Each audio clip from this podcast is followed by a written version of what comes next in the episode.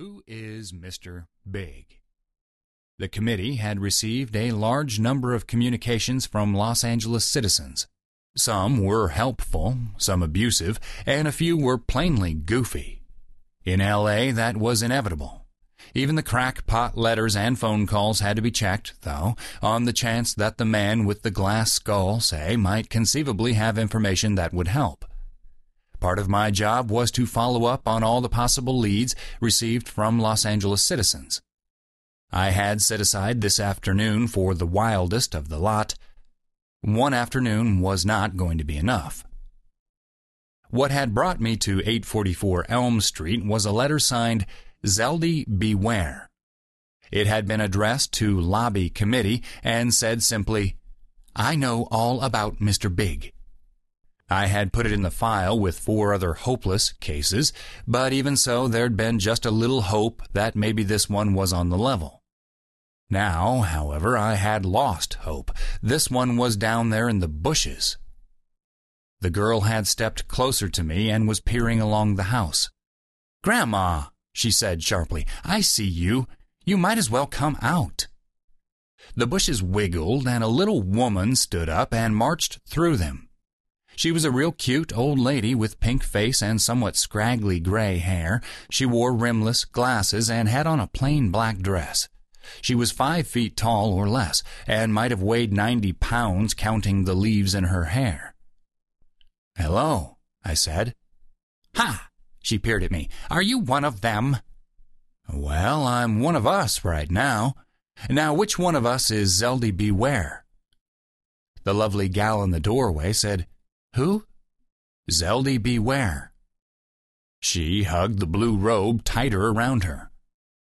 I'm Zelma, she said, and Grandma's Zeldy, but her last name is Morris.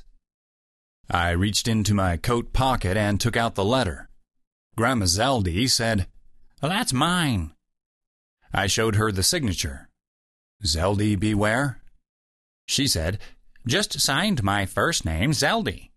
That last isn't my name, it's Beware. Like, look out, on guard. I looked at the young girl. She smiled. This was a lot of fun. She said, What's this letter you're talking about?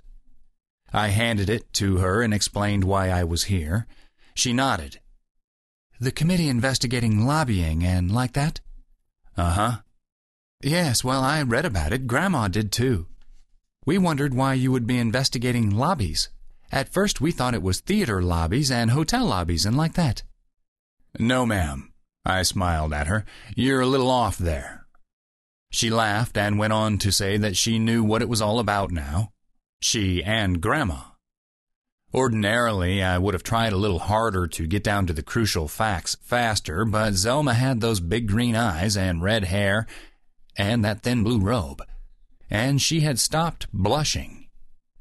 I asked Zeldy about her letter and who Mr. Big was. She brushed a leaf out of her hair and looked at a palm tree. I asked her again. She went back into the bushes. This time she got almost out of sight. Grandma! Zelma shouted. You come out of there this minute. Won't. Well, ma'am, you did write the letter. Now, if you'll just. I just wanted to have some fun with you. I grinned through clenched teeth. Fun, eh? Sure. I get tired of crossword puzzles. I don't know who Mr. Big is. I just read about it in the papers. Uh huh. I was starting to hope that nobody would pass by on the street and see me talking to bushes. There are people in this town who would consider that proof of what they've been claiming for years. I wrote a lot of letters, not just to you, about all kinds of things. You're not mad, are you? Not Oh, well, no. But don't write any more letters, huh? I won't. Can I have my letter back? I'm afraid not. It has to be kept in the committee files. Well, I don't want it anyway. Zelma stood in the doorway, the blue robe held loosely around her. I said, Thanks, I guess that's all I can do here. You might ring the doorbell again. Uh huh. Well, goodbye. I walked toward my cad parked at the curb, then stopped and looked back at